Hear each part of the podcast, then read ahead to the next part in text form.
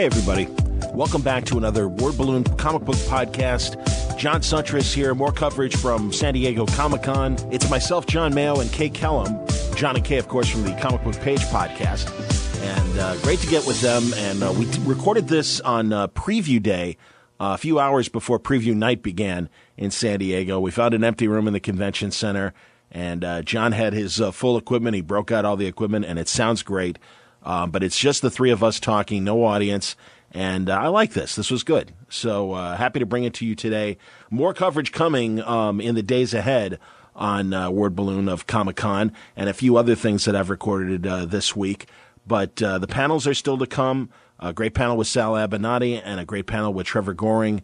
But, you know, I, I gave you three episodes last week. I'm going to give you at least that many this week, if not more because uh, stuff is starting to back up, and I want to, you know, also move forward with some of the connections that I made at Comic Con and start uh, pursuing those uh, avenues as well as far as uh, new chats. So uh, stick around. Uh, great stuff coming up in the days ahead, including this conversation today on Word Balloon. All brought to you by InStock Trades at InStockTrades.com. Take a look at some of the new trades that are out from InStockTrades.com, like from Vertigo, Red Thorn. The first trade is out, Glasgow Kiss from uh, David Baillie and Megan Hetrick and Steve Pugh and Steve Oliff. Uh, it is 50% off, just $7.49. You can get Weird World trade paperback volume one. Uh, this was the, is this the Secret Wars uh, stuff or is this post Secret Wars? This is post Secret Wars. Sam Humphries and uh, Mike Del Mundo uh, giving us Where Lost Things Go. This is volume one of Weird World and it is 50% off, just $8 and 99 cents. Uh, let's see, what else have we got? You can get uh, Batman, Detective Comics, Volume 8, The Blood of Heroes, Francis Manapul and Brian Buccellato, and Pete Tomasi, the writers for this uh, excellent trade. 50% off, $12.49. You can get Machine Man. How about reaching back for uh, great stuff? The complete collection both uh, Steve Ditko and Jack Kirby represented in this fine collection. 50% off. It's just $19.99 at InStockTrades.com. More great deals coming up. We'll talk about them at the end of the show, but you should do yourself a favor and go over there now for great books at great prices. InStockTrades.com. Word Balloon is also brought to you by the League of Word Balloon listeners. Thank you, League, for your support. Uh, they are the people that subscribe to Word Balloon monthly and uh, not asking for much, but if uh, you can help the cause out, it's a big help to get me to the conventions and make the connections for uh, some new conversations. So thank you, League, for your support. Go to uh, wordballoon.com. And uh, there's information on how you can uh, subscribe to Word Balloon via Patreon. Word Balloon is free. It will always be free. But if you want to help, that's the place to go. wordballoon.com or patreon.com slash wordballoon even a dollar a month makes a big difference. And uh, if you like the content you hear at Word Balloon, it's a good way to support the show and uh, help me make these uh, trips, upgrade the equipment, and uh, give you more great content every month here at wordballoon.com. Also, I wanted to let you know that Word Balloon is on a whole bunch of new platforms uh, lately. Uh, I am starting to put out YouTube podcasts as well. Um, it's the same content that you're hearing. It's just available now on YouTube.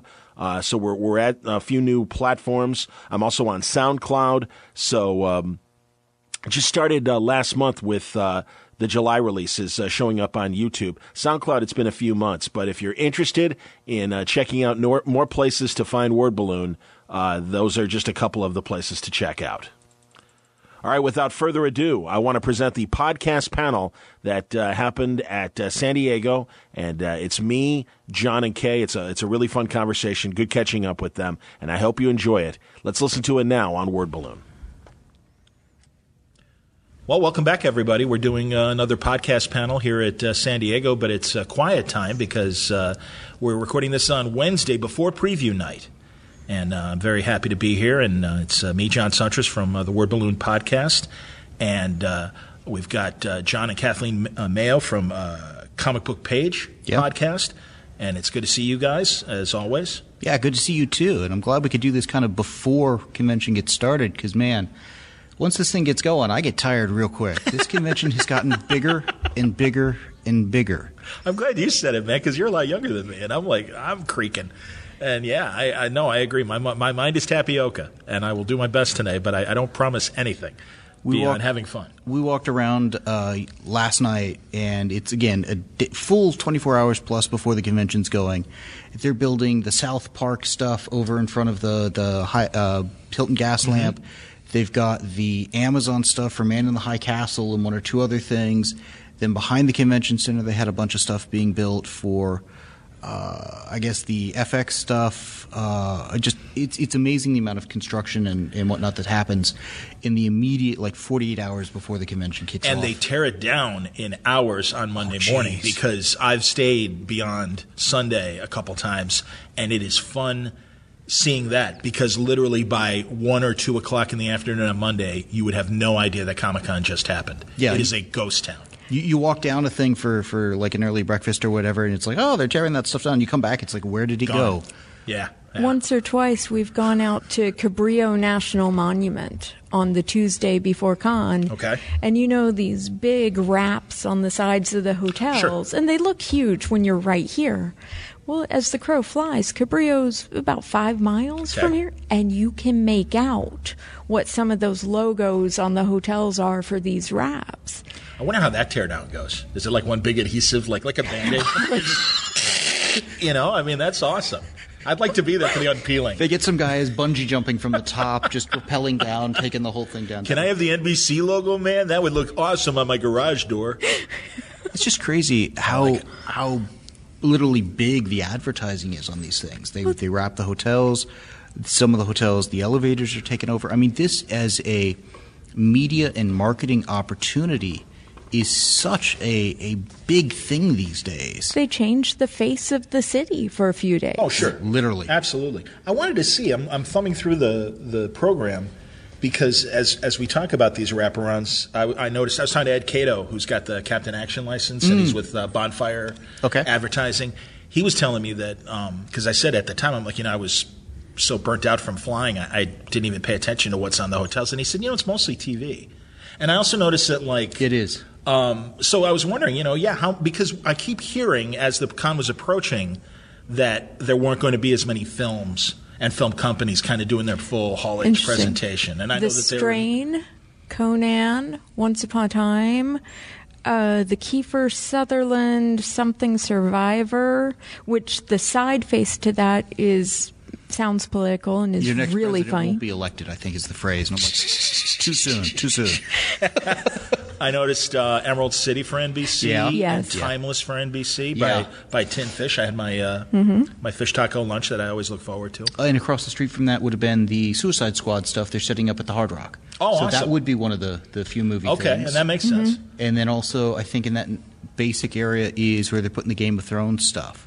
Okay, So, it- a- yeah, a lot of this they're they're advertising stuff that is very much centered to us as an audience, even if it's not comic books per se. It's Oh, still stuff we're very much interested. oh yeah. I'm very curious about the uh, Wonder Woman invisible jet. I think it's supposed to be the cockpit. Yeah, but are you expecting like a clear kind of plexiglass? That would be Super Friends? I'm kind of expecting a unveiling of nothing and going here it is. yeah. I figured one of the two. I'm hoping she's right, but I'm, I'm hoping you're right too. you're but I'm, right. expe- I'm expecting a big unveiling of nothing. Okay, It's- so it's- we And there's we're in also a very special force field that would appear as though there's nothing there, but it's there. Yeah. Yeah, Oh, it's there there. So I'm kind of bummed about the Wonder Woman panel. My friend Susan Eisenberg uh, got denied and uh, wasn't even invited. And if anyone has been carrying the torch playing Wonder Woman for the longest time, hey, love you, Lynda Carter, but Susan's got her beat by like, you know, four times as many years. I mean, you know, Susan's done it for like 12 years and Linda did for like three. yeah, Yeah. yeah. Not cool. I mean, it's all about the movie, and I get that. Yeah. But really, I mean, you know, it's kind of like Kevin Conroy as uh, Batman. You know, honestly, I mean, Susan's always been Wonder Woman for Well- a generation of fans. And there's an aspect of pay tribute to the, the, the history of the actors and stuff that have, Yeah. have built up this stuff to get us where we are today. Absolutely. Well, that's the thing, man. And, and yeah, I really think that those Warner animated shows, man, I'll tell you, for I know a good generation of the people I interview that you know that was their uh, entry point to comics was Batman the animated series, Superman Yeah. animated series, and Justice League. I think without the Bruce Timm Dini stuff, Yeah. we would be looking at a different industry right now. Totally. And not a better one because Totally. I think they really understood the core of, of Batman, of Superman, of the Justice League, and made it so accessible, so exciting for uh, a whole generation. You know, much like the Fox X Men cartoon did for, for Absolutely. people. Oh yeah. Um, I think, uh, again, every generation kind of has their cartoon. For me, it was Super Friends. Sure. You know, and I was at the tail end of that, for, and, and and I got I got the Saturday morning and afternoon reruns of Spider-Man, uh, the Bashki uh, Spider-Man, and Yeah, Marvel superheroes. And it's so funny now how people just crap on the Marvel superheroes, and it's like, yeah, but they're using real comic book art in that, which And stories, too. Absolutely, oh, totally, man. The Space Phantom is uh, the, the Avengers two is totally done in a, a Hulk cartoon. Yeah. There's uh, God, the the first appearance of the X Men is in a Submariner cartoon, and it's when uh, they took the Fantastic Four. Doctor Doom Submariner story where the Baxter, Baxter building gets launched into space. Uh-huh. And instead of the Fantastic Four, it's the X Men. interesting. And yeah, it's yeah. crazy. But Professor X is there, and Cyclops, and Angel, and All right, this is something I got to ask since we're talking about cartoons. You're, you're just enough older than me, and really not that much, I think. But uh, the the Hanna Barbera cartoon stuff that DC's kind of revamping and, and retooling. Um, I've read the first issue of Flintstones, the first two issues of Future Quest, the 1st issue of Wacky Raceland, Yeah. and what was the other one they did? Uh, Scooby Apocalypse. First two yes, those. yes. Uh, for me, I, I watched a lot of those cartoons. I guess more in reruns than first run. Probably Cartoon Network and Boomerang and stuff uh, like that. even Oh, no. before then. Oh, when Turner was doing it, I guess before then. I would say Pre Turner. before when it Oh, was still wow. ABC, NBC, CBS, and PBS as Okay, the sure. channels. Okay. Just they would rerun the Scooby Doo stuff on the Saturday Well, morning. definitely that like stuff. I was thinking Yeah. more the like pure adventure, like Galaxy Trio. and- Yeah. Well, I, I remember seeing them as kids, but I know the copyright stuff on that is like late '60s. Right. And I'm really late '60s for my copyright, so you know I know I didn't see it live. um, but how is that stuff working for you? Because I think you may be a little bit more in the Well, I, I mean, I love Future Quest because Doc God, Shaner uh, absolutely is a Toth inspired uh, artist, and uh, I know Jeff Parker. I mean, you know, he he gets it, and you know that was clear from his Batman '66 stuff, and even Yeah. his Agents of Atlas stuff. I would Yeah. say. No, I agree You know, with that. so so you know th- that's the right team. Um, I love J.M. DeMatteis and uh, DeMatteis. I never get the name right, uh, but I am not a big fan of Scooby Apocalypse. I, I'm glad they're also still doing a traditional Scooby Doo comic. well, they're doing two. And what gets me is I recently, Oh, that's right, because there's the team up. The one, team too, up. I recently I really read like. uh, issue 16 of that. Hadn't Marvel Family one, or- the Marvel Family one? That was awesome. Oh, Doc God. Shaner again. It was brilliant. Uh, that was a, a series that a number of my listeners had recommended on our yearly, you know, what do you like podcast Okay. episode, and I'm like, oh, I haven't haven't read this. I should check this out. And I saw the Marvel Family one. It's like, okay, I'll do that. I've since picked up the two trades and the missing issues. I think I still got it at number 15, but I mean, Okay. it, they captured both the Scooby aspect, the Marvel Family aspect, the melding of the stuff, and it was something that is all ages. It's not written down, Yeah. and it's got the wholesome fun. It was brilliant. No, it's great. It really is great. You know? Yeah, I'm not a, but it's Scooby Scooby Apocalypse. I get it. I'm just not. Imp- I don't like the new designs, man. I'll tell you. Somebody, I, I you know, I, I, Jim Lee did a great job for all the designs for Injustice. I mean, that's that's all interesting and fun. Hmm. I can't say I was a big fan of a lot of his designs for the new 52. Really not feeling it for these uh, Scooby Apocalypse characters. I don't. I don't think it's necessary. And and I read the Flintstone one, the first issue. I appreciated the humor, but it still smacked of those John Goodman movies and whoever was in that second one with uh, Uh, with Rick the- Moranis, or, Rick- uh, uh, or no, the, well, Rick Moranis was in the John, The- John Goodman was- one. right, he was Stephen funny. Baldwin and um, the it's a the big fat British Rosie guy who was in. Oh, Uh, no, because even Jane Krakowski or whatever her You're name right. is from You're Thirty right. Rock, she's Betty. Uh, what's her face? Tall, funny woman from Third Rock from the Sun is Wilma. British guy who I don't think I ever saw this. I, I haven't seen Viva Rock first. Ve- Viva Yeah. Rock Vegas. Again, I appreciate the humor. It's but yeah, it, it reminds me of the live action films, which are kind of a poor cousin to the Hanna Barbera greatness. In fact, you remember in the either late '90s or early 2000s, was it John K. or somebody else who, or or was it Genndy Tarakovsky or whatever his name is, who did a, com- a Cartoon Network 70 minute Flintstone movie. And um, it, it, it kind of resembled the Hanna Barbera Okay. look, but it was a little more.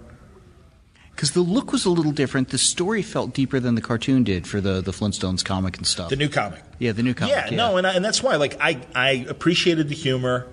I didn't. I don't care for the art. I, I just think they're trying too hard to make it look real, and it's like, no, man, this is like Yeah. you wouldn't do that to Mickey Mouse. You wouldn't Yeah. do that to Yeah. any signature trademark hero or, or, or cartoon character that you can think of. No, that's what Bugs Bunny's supposed to look like. That's what Fred Flintstone is supposed to look like. Don't mess with that. And that, that Cartoon Network uh, full length movie, they got people who could do uh, Alan Reed, like an Alan Reed kind of genuine Flintstone voice. Mm. So, did you see the documentary? I know that voice, the one that uh, I have. I have seen DiMaggio that. made. The guy who does currently Fred Flintstone, when he broke down, well, Alan Reed sounded like this.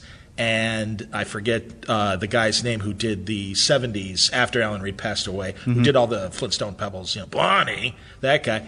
He, he did his voice and then he combined them. And it's the, the most amazing thing watching the guy do that. But for the. Uh, for the Cartoon Network one, I just remember there's a scene where Fred and Wilma go to a marriage counselor, and Wilma is imitating Fred to the counselor, and in Fred's voice says, "Hey Bonnie, want to want to come over and come up with a scheme that not only will screw up our money but also jeopardize our marriages?" Oh, sounds great, Fred. I'll be right over. and I, that just I, I still remember it. Yeah. It's like the, one of the funniest things I've ever. "Oh, sounds great, Fred. I'll be right over. I've got the uh, that that video was talking about. Uh, d- I know that voice. John DiMaggio, yeah. That I want to good. have you watch because I think it'd be fun to review because there were a couple of parts where it's like, okay, now I can put a face to the, the Mm. voice for some of these Exactly, yeah, guys, Mm-hmm. but also the the craft these voice actors have. Yeah. the guy who did, uh, I think it was Elmer Fudd, no, Porky Pig. Okay. And he current was breaking down how to, to insert, you know, the, the syllables just right to get the, the, the formula yeah, for no, the it. mechanics exactly. No, that's really interesting. I agree. and they had kind of the uh, the pop up uh, uh, characters or whatever animating, kind of showing you what he's doing. That's awesome. and it's like, wow, it's like you know he he's got this down to a science, and he's nailed the voice. He knows what he's doing. Yeah, no, it's really cool, and it's really cool that like you know, Sweet June Foray was still you know Yeah. in her nineties and still like showing up for work and everything. And yeah, no problem, I'll be there.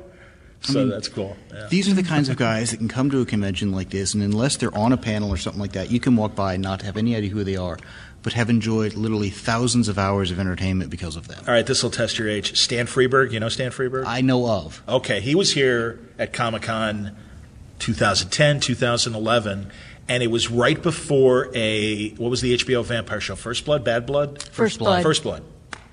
Uh, was it First Blood or is that True random? Blood. True True Blood. Blood. Thank There you go. True go. Blood. Exactly. First There's a lot of blood. It's just, Yeah, you know, Innocent Blood, of course, the Don Rickles vampire Ah. movie with John Landis.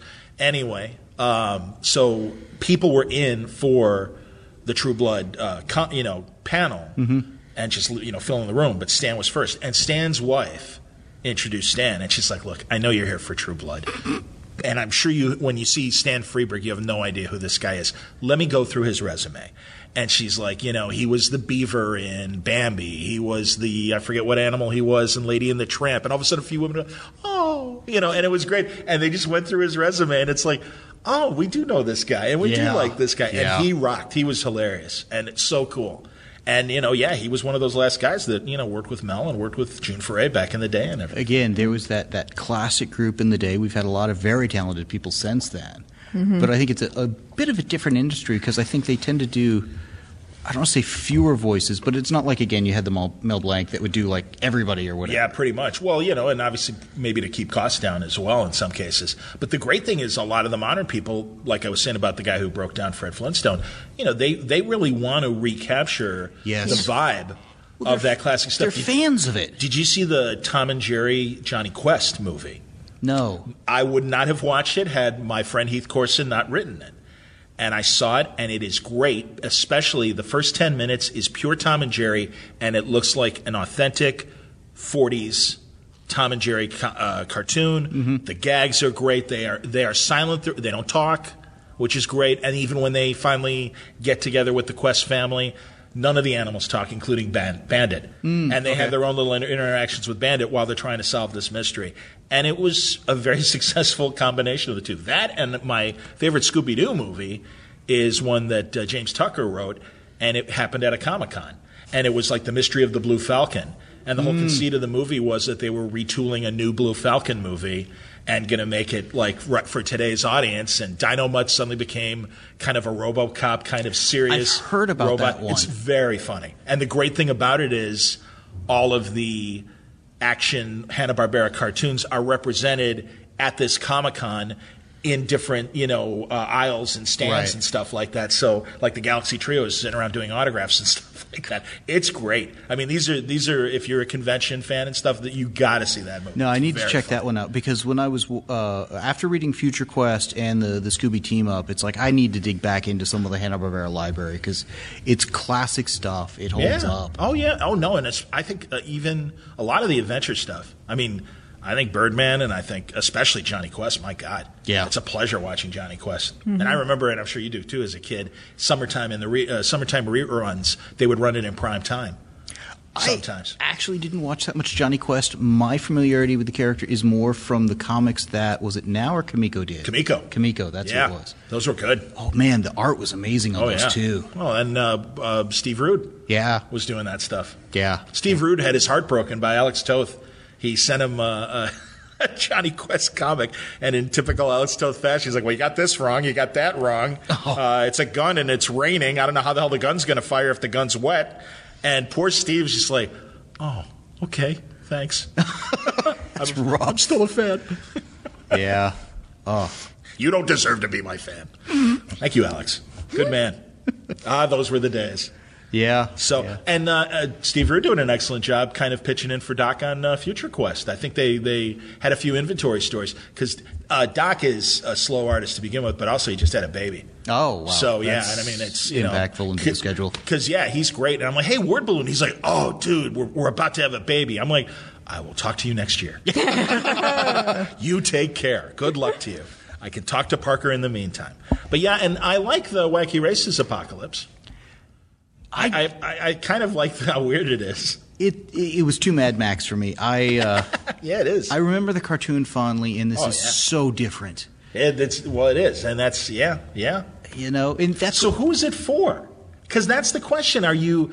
I mean, I, I was at a couple DC. I was at one DC retailer summit, and you know, Dan was. I got to tell you, really excited about this Hanna Barbera stuff, and you know, it's great, and uh, we're doing this, and we're making it a little different. And I'm like, yeah, but I, you know, do kids care about this? I'm like, the only people that would care about this are people would, you know, from a sentimental memory value. Okay, so I haven't been to that retailer summit. However, I've listened to that retailer summit. You even asked a question there, I believe. The guys Oh, did someone uh, someone release it? Cowabunga awesome. Comics uh, recorded it, released it, I did ask a question. and what got me was this whole thing, and not the whole thing. Most of it was about the uh, the the rebirth stuff before it Well, yeah, because he kind of felt like he owed everybody an apology. Sorry that our comics suck, basically. And I appreciate that they apologized because They Yeah. did suck. But what got me is for that last part of it, Mm-hmm. okay, because the first 20 minutes is all about the Hanna-Barbera, how we're going in a new direction, doing new takes on these things and shaking things up, followed by we're going to go back to the old comfortable familiar feel for the DC stuff because when we shook it up it didn't work. They didn't say it that way, but it seemed like mixed messages for me. Well, yeah. I'm, I guess they want to experiment and feel they probably safely can with Hanna Barbera because those books only do a certain number anyway. Well, and to your point, they're keeping the Scooby Doo, uh, Where Are You, and the Scooby Team Up stuff going. Yeah. So it's not like they're turning off the old material. right. And it's not like we were getting any of it anyways for Flintstones or uh, the Jonny Yeah. Quest stuff or things like that. So but that's the thing we weren't getting, with the rare exception of some digital uh, comics like Adventures of Superman and the Yeah. uh, Legends of the Dark Knight and and the Wonder Woman digital comic. We weren't getting your core DC product that you know all of us grew up on until five years of a downward uh, spiral, and finally, okay, we get the message. You don't care anymore, and it's like, yeah, we don't care anymore. well, because they disconnected us from the characters. Right. And Everything you knew doesn't. Uh, sorry, that didn't happen. Especially the Titans, which is so Oh, stupid man. because that is the core of the demo. You know, that's the core of your demographic that you want and everything. And, and I understand. I mean, I, I didn't have that love affair with the Titans like my friends did and my younger friends did, but I get it. And to suddenly be like, yeah, that maybe happened, maybe it didn't. We're really not interested in that. Let me tell you some stories about Tim Drake and uh, Yeah. Cassie and uh, all these third generation uh, sidekicks and stuff that we don't care about when, when as we, much. When we were kids, mom would go grocery shopping so we Sure. could eat. I appreciate that. I like eating. But uh, while she was doing the grocery shopping, I would, you know, let her go do that. I would head over to the comic rack over at the grocery store back when they had those. That's how old I am. And this was around the time of New Teen Titans, All Star Squadron. Uh, Superboy and Legion was changing to Legion of Superheroes. It was a really good time for DC. Oh yeah, So I was growing up on those comics. So when they hit New 52, and it's like you said, New Teen Titans, who are they kind of a thing? There's a bit of an off putting aspect to that. And for them now to say, oh, yeah, mistakes were made, we're going to kind of fix. and particularly from that roadshow, I got the sense of mistakes were made, but not necessarily full ownership of who made them. Because to me, it was endemic of an editorial disconnect somehow. Either they were hiring people who are good editors, but maybe not comic fans, or vice versa. Something to where the right now with Rebirth, and I hope it succeeds, and initial numbers indicate that they are. They're trying to, to give us back what they think we want, and I hope they're correct on this, because just the couple of Rebirth titles in June totaled up to more sales than all of DC had been doing any other month this year. that doesn't surprise me. What I'd be interested in, and you're the guy to ask uh, when you have a chance to crunch the numbers, is initially that for that first year or almost year. There was a big honeymoon for the new 52. Yes, there was. Because it was fresh and it was different, and I think people were willing to give it the benefit of the doubt and see. And there were some good books. Mm-hmm. Animal Man was good. Swamp Thing was good. Yes, uh, Snyder doing Batman and Geoff Johns doing Green Lantern, those were good, and they, they didn't touch those. Flash was still very good. Brian Yeah. Buccellato and uh, Francis Manapul, they were doing a good job. So there were a handful. But then nothing happened. I mean, that's the thing. Like after that first initial blush, it, it- I mean, stories just dragged on, and, and there didn't seem to be a point of where is all this like eh, eh, because they they gave us the assumption that there was going to be something with Pandora, Yes. and that there was some big secret and something was happening, Well, and, that and kind then of, and it never happened. Uh, Forever Evil was kind of the payoff. I that. guess, yeah, and you're I use right. payoff lightly. I, Yeah, I- no, but yeah, and you're right. No, you're you are right. But that's the thing. And then afterwards, it was like whatever. I mean, they made Superman literally un- unrecognizable, and it didn't. It didn't Yes. occur to me until I just talked to Dan Jurgens. They remade Superman into Mon-El. They gave him Mon-El's haircut. They gave him Mon-El's costume. If you made uh, Superman's New Fifty Two costume red and blue, it had the it had the same stupid collar. It Oh, totally wow. covered his neck, and I'm like, oh my god, they turned reverse, him into Mon- reverse the colors. Yeah, they, and they made him into Mon-El, and it's like that's that's not Superman. It's got to look like Superman. I love what Jurgens and Tomasi are doing right now. yeah, yeah. I, I think it's excellent. I mean, that's the thing. I'm, I'm a big fan, and if you know, I guess the naysayers are like DC stands for Dad's Comics. Well, I guess I'm a dad then, you know, because I like it. It it they're they're getting back to what made these characters interesting. They're bringing the unity back. There was I heard there was a huge editorial note during the New 52. No, we don't want families. We want renegades. We want outsiders. We want you know, and it's like. That's not what I want. Well, and also that's not what your company was built on. Yeah. I mean, you're basically ignoring, and it was such weird timing because it was literally right after they had celebrated their 75th anniversary. And all of a sudden, it's like, yeah, happy 75th anniversary. Okay, that's old news. Now we're doing this. And I assumed that it was a lot of it was to reestablish new origins and, and things to make them corporately owned, and so that they didn't have to worry about the estates of some of these, uh, uh, you know, former, uh, you know, creators and stuff. I don't Well, know. That, that that's an interesting point because I felt the new 52 was came out of just really low sales and some apathy and stuff, and they needed to to Kick- reinvigorate yeah, kick it in the pants. Yeah. but we're again going through a similar thing with Rebirth now. And look at how many characters from the New 52 era and the new Rebirth stuff are uh, uh, new versions of old characters, and how few are actually new characters. I mean, if you look at the Legends of Tomorrow comic, Right. they bring back Sugar and Spike, these baby characters, as right. private eyes. Yeah. Versus create new characters. It's almost as if they're making a point of not creating new characters. Yeah, that's well, that's a fair that's a fair statement. I I mean that's that's one comic though, and I and I and I don't know what else you're doing with Sugar and Spike because for years it's you know they wouldn't do they did anything. nothing with them. Well, they did nothing with them domestically, but internationally they were still very popular. Really? Yeah, Didn't- yeah. The original that. the original books and stuff. Well, because you know it's that you know Asterix. kind of uh, crowd in, of European comic lovers, and you know the silly kid stories kind of fit that world and everything. So no, and I, I want to say, was it E. e. Nelson Bir- Birdwell that uh, Bridwell that I think uh, did Sugar and Spike? I was thinking Shell uh, Morda, but I Shelley Molda- or whatever? The I may be thinking the artist? artist though. Uh, it might be the two of them though. Yeah, I'm not sure either. All right. I got them in the uh, the old Digest comics. oh, that's fun. I remember too. Didn't they come out with a big dollar size Sugar and Spike at one point? I thought they did. They might have during the Silver Age uh, fifth week event they did back in mid '90s. Oh, funny because I was even thinking back in uh, the, um, you know, again in the '70s or whatever okay, when those they- doll- when those big yeah. oversized dollar comics. They probably did at that point. But yeah, no, I you know it's that doesn't bother me. But you're right about like well, I, I haven't been reading the Legends of Tomorrow comic. Is it is it Robbie Raymond? Is it uh, is it uh, the, It's- the kid from the show? Uh, Robbie and Jason. It's as if it picked Oh, up from funny. the Firestorm series of the New Fifty Two. Oh, funny. And Legends of Tomorrow, the comic book, is basically a Firestorm series, a Metamorpho series, a Sugar and Spike series, and Metal Man, all under you know one pages Right. of, of you know one cover. Do they alternate or do they only have No, like four? it's four or 80 five pages. Oh, it's an 80 page book. So it's like to go look at four monthly books under one one roof. Oh wow! And How much does it cost? uh, Five bucks? seven ninety nine, I think. Okay. It's still a better deal than if you were to get all four individually. Okay. But if you only want one of them, It's not so much though. of a why deal. would you? Why would you give it the, the TV title and not have it be?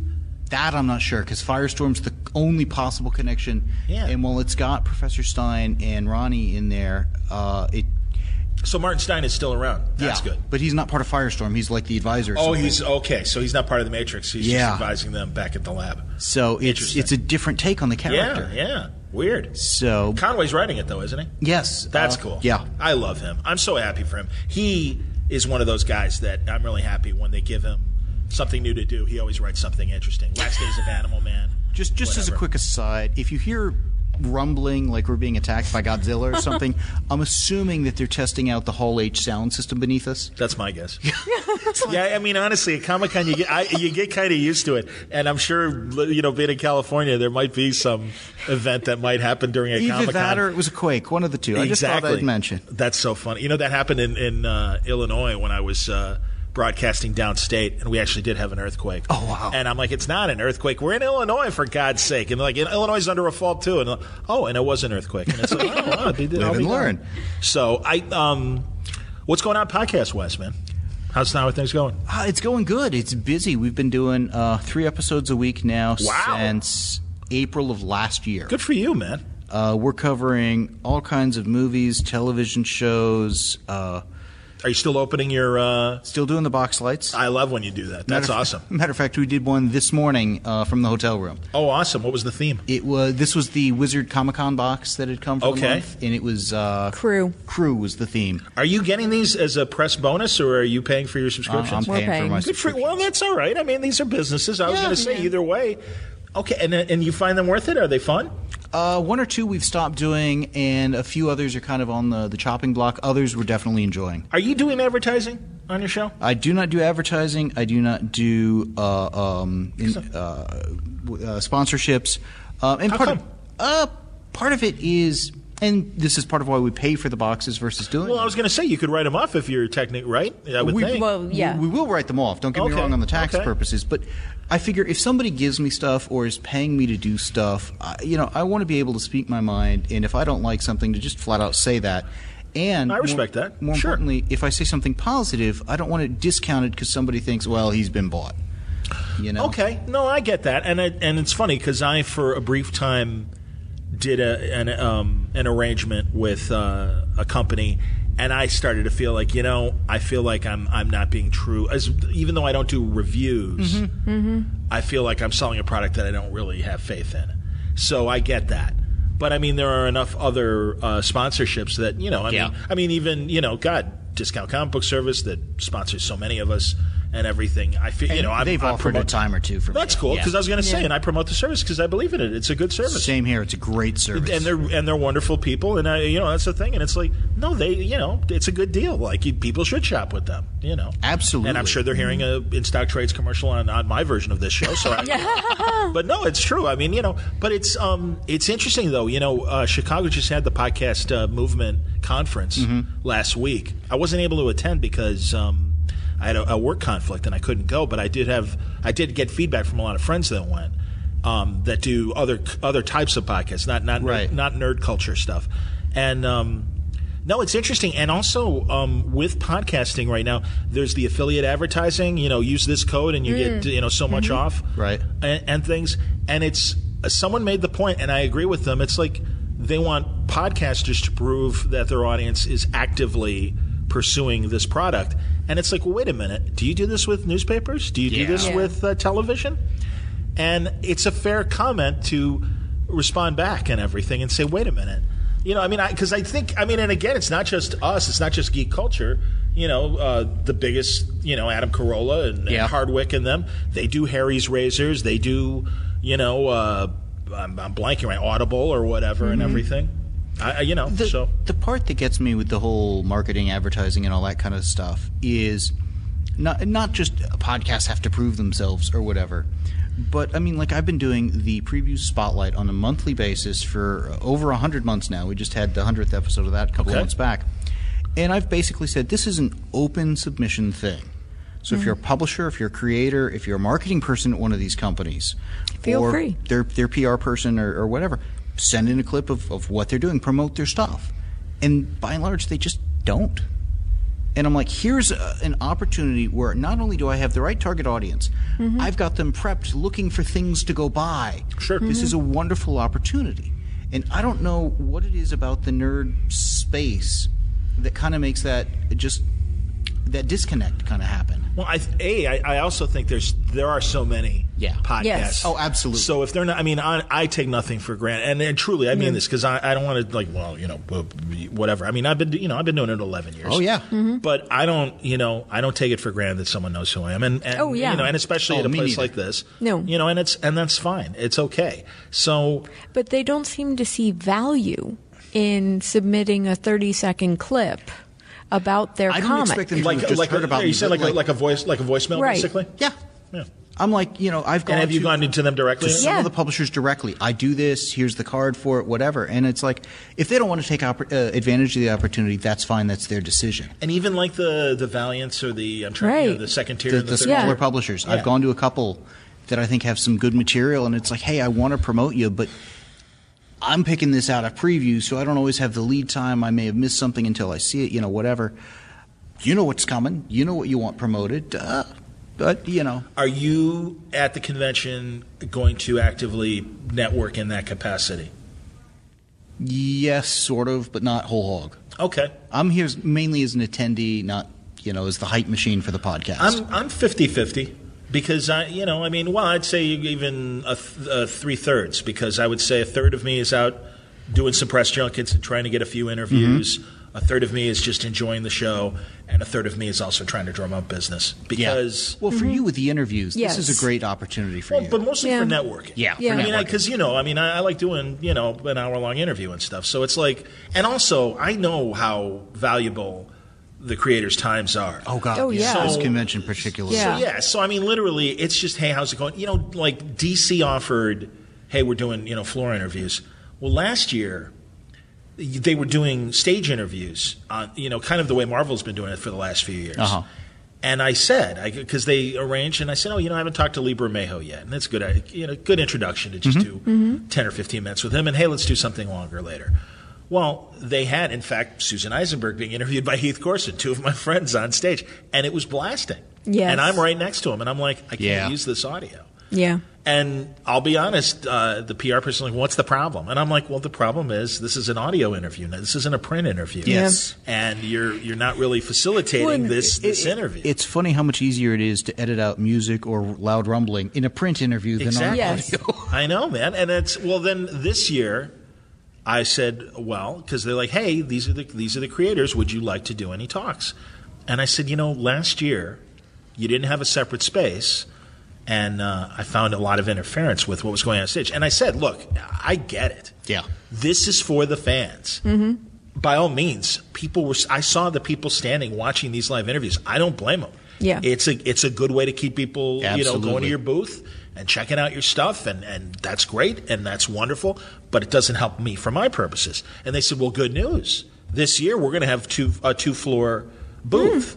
Interesting. Well, and You'll I be s- directly above the loud noise making speaker. Atta girl. Exactly. Because I- literally I said, well, is it an enclosed second floor? I said, because uh, if not, I said, you know, really, we've got the same problem. They're like, oh, it's not enclosed. I said, well, then thanks, but no thanks. You know, I'm like, uh, you know, and again, I'm like, uh, it's not their responsibility to No. think of everything like that. It, I'm sure you know, though, that at other conventions, when they offer interviews, they would have a separate ballroom. Yes. Yeah. And, and you would, and you would have a room like we're in right now Yeah. where you could have a, a normal conversation with When- creators, and they bring them from the floor and down, and, and that was great.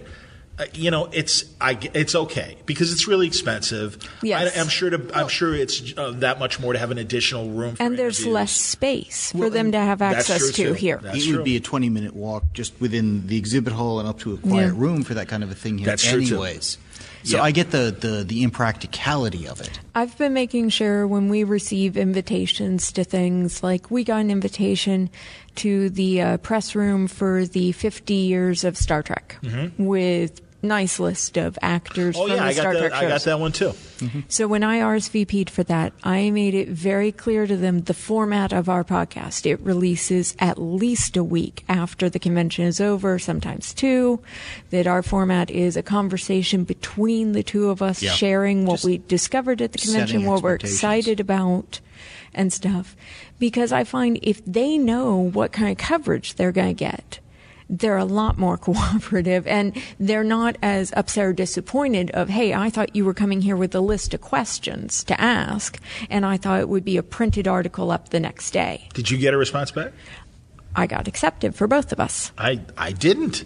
Which is, uh, I'm like, That's and I kind interesting. of whatever. It's okay. Yeah. Yeah. But I, but yeah, I'm like, I don't know. If unless if I did, i also i got the accepted within the past 24 hours and I also made sure to mention that we had reviewed both the Star Trek movies, one of which we did within, uh, I believe, Last the past month or month, uh, in anticipation of the one God, I hope that's they don't coming out. to that one. Why? This was one of the episodes. Oh. uh, we had a, a minor technical glitch. The uh, device in front of me we're recording on has a volume knob yes, that was set poorly on my track. Well, that's happening. That's happened to me. I I like fixed those. a lot of it, but yeah, it's kind of embarrassing. I like the podcasts where you sound like you're underwater and I sound perfect. But I found with a lot of the marketing people, if if you set their expectations Mm-hmm. and, and work with them, they're easy to deal with. I mean, their whole job is to get the word out there, and you're helping them out. Yeah, but I've been telling most of the ones that I do answer back to of basically this is a fact finding mission for us for future podcasts, not a we're recording here in the moment. I have had a year or two where I did a lot of recording here at the convention, some even on the hall floor. And on the one hand, it's fun to have the, the, Right. the crowd Yeah. rumble Yeah, yeah. and stuff. But on the other hand, uh, going from, okay, this guy's in Artist Alley, I've set up a time with him, to this guy's on the far end of the hall, I've set up another time Yeah, with him. it's Yeah. hard. I'm not in shape Yeah. for that. Yeah. No, it does. It's a, that's the one great thing. It- that and also I, I've said this as well online on, on social media. I'm all for Pokemon Go if it gets us off our Yes. couches mm-hmm. and moving, and that's kind of how I feel about the con. Yeah. I, I, I, I welcome the exhaustion and the effort to walk around and stuff. But you're right, and and that's why, like I said, for me, when it comes to doing interviews, it really is more networking. Yeah. Mhm. because that's Well, and but I but I leave myself open. Yes, but I leave myself open for the opportunities of things like the Star Trek thing if it comes through. And I, I guess it didn't, and that's I won't deny. I'm like, oh man, I'm a, I'm a huge Star Trek fan. I would have loved that, but that's okay. Um, I am on the Under the Red Hood, or not Under the Red Hood, uh, uh, Killing Joke. Oh, okay. So I'm on that press junket. So it'll probably be my best chance to get five minutes with uh, Kevin Conroy. So you know, That'll be cool. so you know, it's great. People are popping in, and I think because we're set up the way we are, I think they think we actually do belong in here. so I do think they're like, "Oh, sorry, okay," because every now and then the door opens up. Um, so yeah, so so for those things, I leave myself open for those possibilities, but I try not to schedule Yeah, interviews it's- during Comic Con for that Yeah. very reason, like you said, and everything. I mean, it's yeah, it's it's it's nuts. Um, Greg Pak last year had his uh, Dark Horse Western. Yes. Yeah. and he really wanted to do it. And instead, I'm like, okay, instead of that, let's do that on the phone. But will you come to the podcast panel? And he did, and he was awesome. Yeah, so great guy. Great guy. So good man. Oh yeah, I love Greg. Well, that's part of what's fun about this convention is there's something for everybody, and no matter what your interests are, what your current tastes are, and stuff, you can find something out there that'll just really float your boat and get you excited. Oh yeah. But there's so much other stuff. It's also a sensory overload in that. yeah, it is. It, if you're not prepared for it, I understand. Mm-hmm. I was. I have yet to figure out how to prepare for that part of it. Yeah, I guess that's true. I don't, you know, dude. I mean, at this point, you guys have been going longer than I have. I love it. I say it's like really expensive summer camp because it is. You like because you guys are a perfect example. I run into my out of town Yeah. friends. Yep. Yeah. we get to hang for a while. We swap stories. It's good to see everybody, and we're in a great you know city that is perfect weather. And mm-hmm. I mean, it's like. All right, this is costing me an arm and a leg, but it's worth it, mm-hmm. and it's fun, and and no, and, and it does. I, I do end up getting business. You know, it's Art Baltazar. I always like to quote him. He says, "You can't afford to go, but you can't afford not to go." Yeah. Mm-hmm. And you're when you're at a certain stage in your career, and for him, obviously, more of a publishing thing. But I'd even say it from a from a podcasting thing. I don't know, man. I still have that pipe dream because. I, I know that, and- and I'm assuming you know, you're, you're doing it really for the love of it. Yeah. everything. I am doing it for the love of it as well. But I also I will not deny my broadcast agenda because I see the future, and I saw the future 11 years ago when I started doing this. If I could retire from my day job and do this full time, I would love to do that. Well, and you know, I mean, the way to do it is to you know pursue, keep on doing it, Mm-hmm. and and you know, uh, luck is when uh, opportunity meets preparation. Absolutely, and yeah. that's and that's what we do. I mean, we're prepared. We do our shows each week, and we've got a product that we can do. We come to these conventions. And that's why. So that's that is that third of me just kind of networking and nosing around and seeing what kind of business I can drum up. Because yeah, I mean that's the one thing I got from not going to that podcast uh, conference, but hearing about it is that everyone is kind of aware that you know the podcast machine is only going to get bigger. Yeah. Yeah. And I heard this from the radio pros that I that I know that went to it as well. And no, they they are starting to get it, and they're they're a little nervous in terms of we really should do more than what we do on the air to to kind of spread our brand around. Well, absolutely, because I think podcasts, I mean, radio is is it literally broadcast, Mass medium. mass media out there and stuff. And what we're doing is is much more narrow casting, Niche. it's niche casting and Yep. stuff like that. And it's what I love about it is I've been able to connect with people around the world that have similar interests in what I have and Yep. stuff. And as you were saying earlier, anyone can podcast. I mean, really, Best and worst thing about podcasting, anyone can do it. it is. Uh, and that's what kind of hurts us from. Well, that's what we're talking about off the air. The the legitimacy problem, or what, or at least current status that again is eroding because.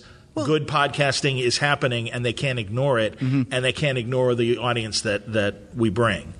And it's not hard to do a little research and find out, hey, this is a guy who's put up three or four episodes and then pod faded or whatever, versus like you who's been doing it for forever and a day. I mean, since podcasting pretty much existed, I think you've one of the early adopters. Well, I was early. I mean, there there are a couple before me. Comic Geek Speak was a couple months before me, and uh, Fanboy Radio was a couple of years before Yeah. me, and everything. Okay. I mean, they they but they kind of- started radio. Yeah, so well, yeah, oh no, definitely. Yeah, not but discounting, yeah. but no, yeah. no, no, and uh, I mean, you know, uh, but yeah, I mean, like I always like to say, we were all in the top ten because there were only eight of us. Yeah, you know, and it's the tr- Exactly. you know, and it's kind of true, and and also, yeah, I go back to that 2006 podcast panel that we did Mm-hmm. and see who's still podcasting. I would say half of that that uh, panel is no longer podcasting anymore. I would say maybe a little higher than that because I mean, Comic Geek Speak is, as far as Yeah, I know, they're still, still going. going. Oh, yeah, they're still going. But it's also a different group than they had Yeah, back exactly then. right. And Yep. that's a big, great strength for that podcast too. is the Um, new voices. Comic News Insider. Uh, Joe, Joe doesn't do it anymore, I don't think but uh, it. Jimmy still does it. Okay. Lenny Taylor, I read comics. She hasn't done it for years. Uh, Cammy's Corner. He Cammy's stopped. Corner is gone. I, was he part of that 06? I don't know if he was in Uh, 06. Not in 06, not in 06. But Cammy, yeah, Uh, you're right. Cammy, you know. Uh, Augie De Blieck. Augie, yeah. He's I still love. doing the, the Yeah, he does the columns. but- You know, I saw I saw um, in his basking in his retirement, Jonah Weiland from CBR, and he is the happiest rich guy I know. Mm. Good. because he can relax and enjoy himself, and he is like touring the world. And he, last last I saw from his Facebook, he's in Amsterdam, but he came to Chicago because uh, Art and Franco at their Skokie store had um, a signing for Kingdom Come for the 20th anniversary. For That Kingdom Come. was, I think, the weekend he ended his time at CBR. That, Yep. And what a, a, a great kind of a bookend because it was Kingdom Come that got him started on that stuff. Yeah, his, uh, CBR I guess grew out of a Kingdom Come message Yeah. board, which is pretty crazy. Talk about a, a wild success story. I'm so happy that he's able to Yeah. travel Yeah, the world and do no, stuff. Jonah, He's- you know, and Jonah's and a great guy. Jonah's awesome. Matt Brady as well, and I've and I've had them both on in the last you know couple of years to talk. Actually, Jonah hasn't been on yet, um, and he even said he said you know let me let me kind of decompress and gain more perspective as opposed to like right afterwards. And I said sure because I did the same thing with Matt Brady. And it, man, they, I'll tell you, that's another thing that keeps changing, and, and it's something I think we've discussed at these podcast panels as well, is access and how it's, Yeah. in some ways it's getting easier, and in some ways it's getting harder. There's it's some, very interesting. Some publishers that just will give you anything you want and are really easy to work with. Others, uh, the exact opposite. It's Oh, like, yeah. Nope, sorry, can't do it. Yeah. Yeah, no, it's funny. Well, and that's that's uh, I think a reflection on how my podcast has changed a little over the years, because I used to be able to do uh, the weekly comic spotlight for these weeks, still doing a Marvel and DC. It took a little finagling schedule wise, but it got to the point where it's like, okay, I need to record these in advance. It's taken enough of my time driving out here and stuff. Can't get a Marvel and DC book. Fine, two weeks a year we go all indie okay. and almost every time guaranteed to have a dark horse book because Aub gets his stuff out two weeks in advance. It's easy to, to get the review copies. Sure. I mean, he's one of those guys who works great with the press. Dark Horse, Boom, Yeah. Valiant, Valiant, uh, Dynamite was actually pretty good. Dynamite's okay. That's good. That's good to hear. And there have been a couple of books as a result I have read that I never would have read otherwise. One or two, it's like I, one this time I actually gave a, a, a perfect score to, and it's like I got to go hunt down the previous volume. Which one? It was uh, Red Team Double Tap Center Mass number one. I don't know that book. Uh, Garth Ennis and oh, is it one of his war books? no, it's a police procedural. Oh, cool. Oh man. And the artist whose name I'm blanking on, uh, it is it's not photorealistic art, but it, it reads like a and kind of looks like a TV show primetime cop drama. like Michael Lark used to do with Gotham Central, I was going to say. It kind of like that, but this was to the Even point so? where I think I felt like I should have been recognizing the actors who were playing the roles, kind of a thing. Like J.G. Jones did with Wanted. Yeah, yeah, That's exactly funny. that kind of a thing. That's funny. It was it was Oh, I'm going to have to check that out. it was brilliant stuff. And again, That's cool. Luck of the draw. It's like I need a third book. That's a third book. We'll go with that. You know, Garth Ennis vastly underrated. Vastly underrated, I think. I mean, you know, and I, I mean, it, and uh, maybe challenges uh, mainstream readers by the the genres he chooses sometimes. But I think that's awesome, and I mean, he's just. I think he it just shows his versatility. Absolutely. I never would have pegged him as being the guy who could just nail a police procedural style, tone, voice, everything. Sure. And I, I mean, I more equate him with like the Punisher Max stuff or the Harder Core stuff. And it's like, oh, it's Garth Did you ever read his war stories when he was doing those in the early 2000s, for example? No, but my co-host TJ uh, has read a lot of that Man, stuff that's and, good and stuff. likes it a lot. Oh yeah, yeah. You know, and he always found like great artists that feel the same way and is strongly about those subjects and stuff. Yeah. And I know like David Lloyd, I got to talk to him about it in particular, and he was so proud of this naval story he did with Garth and everything. So I've always wanted to do that, and finally I found a writer that wants to do it too. Oh, that's cool. So Dixon is like that too. Dixon, uh, Yeah. as he got kind of shunned by uh, DC and Marvel, I think it's only allowed him and forced him to go to other genres, but just shows what kind of craftsman he is. And I think you hand him any st- from Simpsons comics to his uh, war and western stuff. I mean, and, and sword and sandal, and you, you name the genre. I think Chuck can do it. Yeah. I don't No. agree with him politically. I always put that out there because I think he's got a very strong political voice. Yet, I really appreciate his friendship, and I, I love it when he comes on Word Balloon, and I think he's a very smart guy. Well, and if they're really good creators and stuff, I, I'm sometimes curious about what they think politically or whatever. But really, when I'm reading their their work, I It's want to be entertained. Sure. Exactly. No, I hear you, man. You know, and that's that's what it's all about. And I love it when they can get uh, a creative team comes together that's very passionate about a book or whatever. And again, this is the sort of thing they want to be doing, and maybe can't at one of the mainstreams or whatever. It's like, hey, more genres, more material, the better. What do you think? Where do you think crowdfunding is right now? Do you think it's still as strong as it was? Is it getting stronger? What do you Where do you see it? Uh, from my wallet, it's gotten stronger. Uh, I've, I've put in for quite a few. Do you think the f- end of the Star Trek lawsuit is going to affect it also in the minds of some? Oh, did you do the Axanar thing? I did. I did the Axanar thing. Um, I, I love that did guy. I love Captain Rob. Pike and a few others. Most of what I've been doing is either Oh, I don't know, stuff- Captain Pike. Was that another crowdfunding? That was another crowdfunding. Oh man, Is this- does it look good? Did they have any It sort looked of? promising. Uh, it How long of a sounded- video did they did they do Oh, a God. video or no? It's been like six months or more since I funded that one. And gonna have to look se- that one up. It seemed like one where they were doing another funding to do the next part of the film or something like that, which is a little uh, disconcerting. How much did they? How much of the film did they put up? I the the Pitch reward I get Oh, was a oh, full okay. video, so I was expecting them to have funded the whole video, but I may have misread or whatever. Well, but what did they in their in their pitch for crowdfunding? Because you know, like Yeah. Axanar had a good twenty minute. Yeah. I mean, That was that Prelude, thing stands yeah. on its own as a does. really good story. Yeah. Well, and just amazing production. Oh, yes, yeah. that's Yeah. where I think they went wrong. Is it's too good.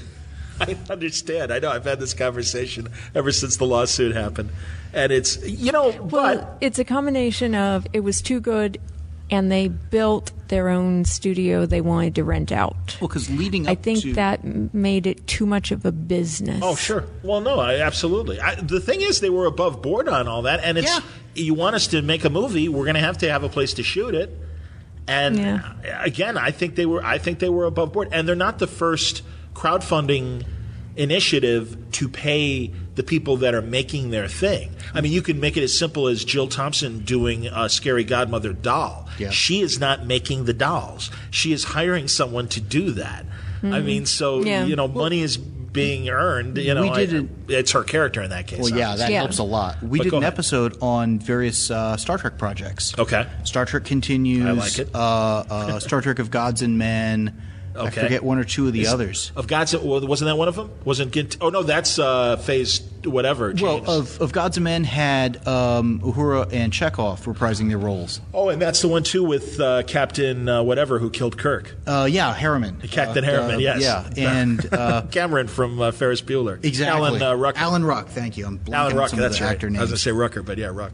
but they had actors from various other branches of Star Trek, and it was it was well done. Not quite the production values that Axanar had, but No, it was Axanar was again Yeah. high production. Oh my values. God! Yeah, no. Well, again, they, they hired they hired professionals to do it. They hired uh, up and down. What and it, well, the thing that bothered me about CBS and Paramount going after Axanar was Tim Russ had his Star Star Trek Renegades movie. Yeah, we've watched that. and and that had very good production values. I think Axanar was slightly better, but the the battle scenes in Renegades were very good. I thought. I felt Axanar was was rivaling a theatrical release. Oh, absolutely. And I thought Renegades was a high end fan film. Interesting. So I thought, and less the the the ship scenes than more the the just the live action footage. I understand. Did you see the adaptation of uh, Mind Sifter, the short story? no. watch that because that is it's a great time travel story and it Oh, was okay. in one of the original paperbacks that came out in the early 70s called Star Trek New Voyages. Got it. And uh, it's Kirk gets dumped in the 50s in a mental institution I by the actually Klingons. read the book. And yeah, the Klingons use the mind sifter to wipe out Kirk's memory and anytime he tries to think of the Enterprise it causes him pain. Okay. And so he's stuck in, in a straitjacket in a, in a 50s insane asylum.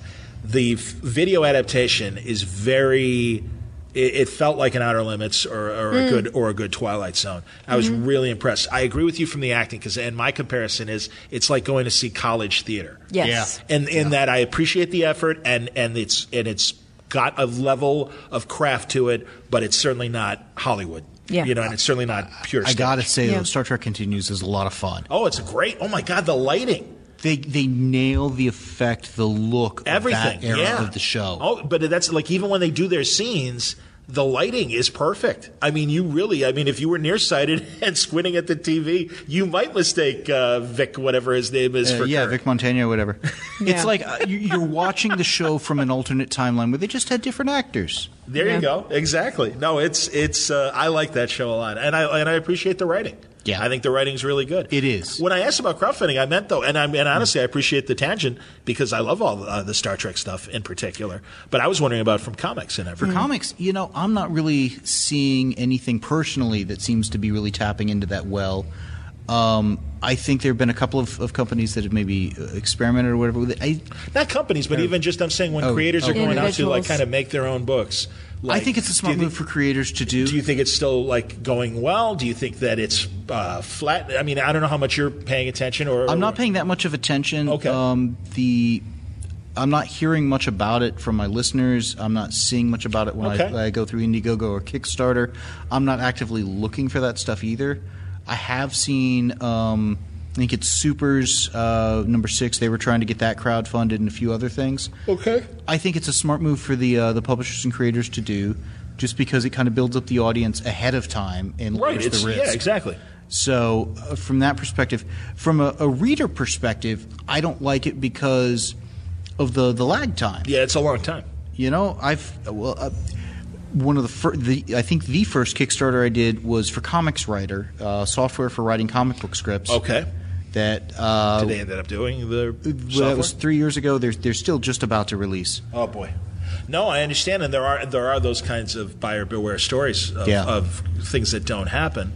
Um, John Ostrander and uh, Jan Duursema uh, just did one and succeeded. Good. And in fact, uh, succeeded and had people that still wanted to contribute. So what started as a Kickstarter, they're like, okay, if you want, we'll do an Indiegogo uh, with a very modest threshold, but saying if you still want to buy the finished book.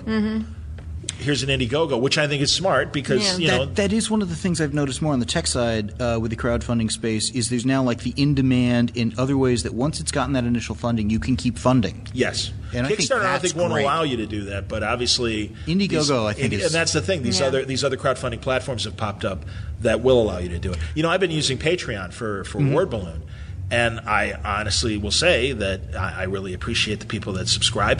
It's uh, a small number compared to my lo- overall audience, but they are dedicated. I don't ask a lot of them, Mm-hmm. and I mean it helps me get to things like San Diego and, and Yeah. do all this. So I really appreciate it, and I'm glad that they see the value of what I do and are like, yeah, no, you know something, this isn't, you know, they they think it is, you know, worth their time. And, Yeah.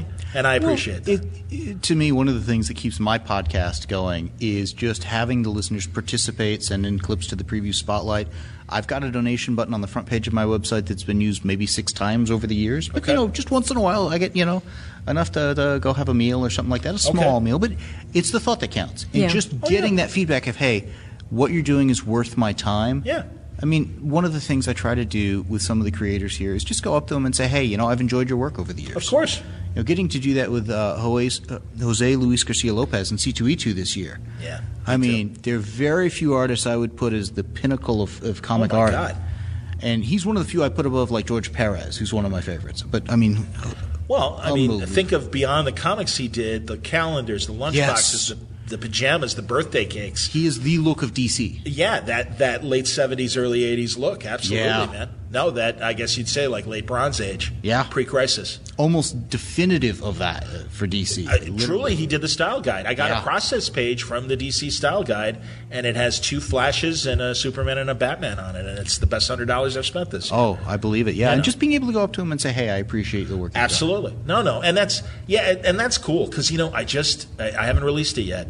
Uh, I I just spoke with uh, damn it, um, Danny Fingeroth, Okay. and yeah. um, we were talking about Larry Lieber because he he mentored uh, Danny in terms of being an, ed- an editor. He first worked under Larry, and I said, you know, you never see Larry at the conventions, and he said, he goes, I think Larry's been in three conventions in the last sixty years, and I'm like, wow.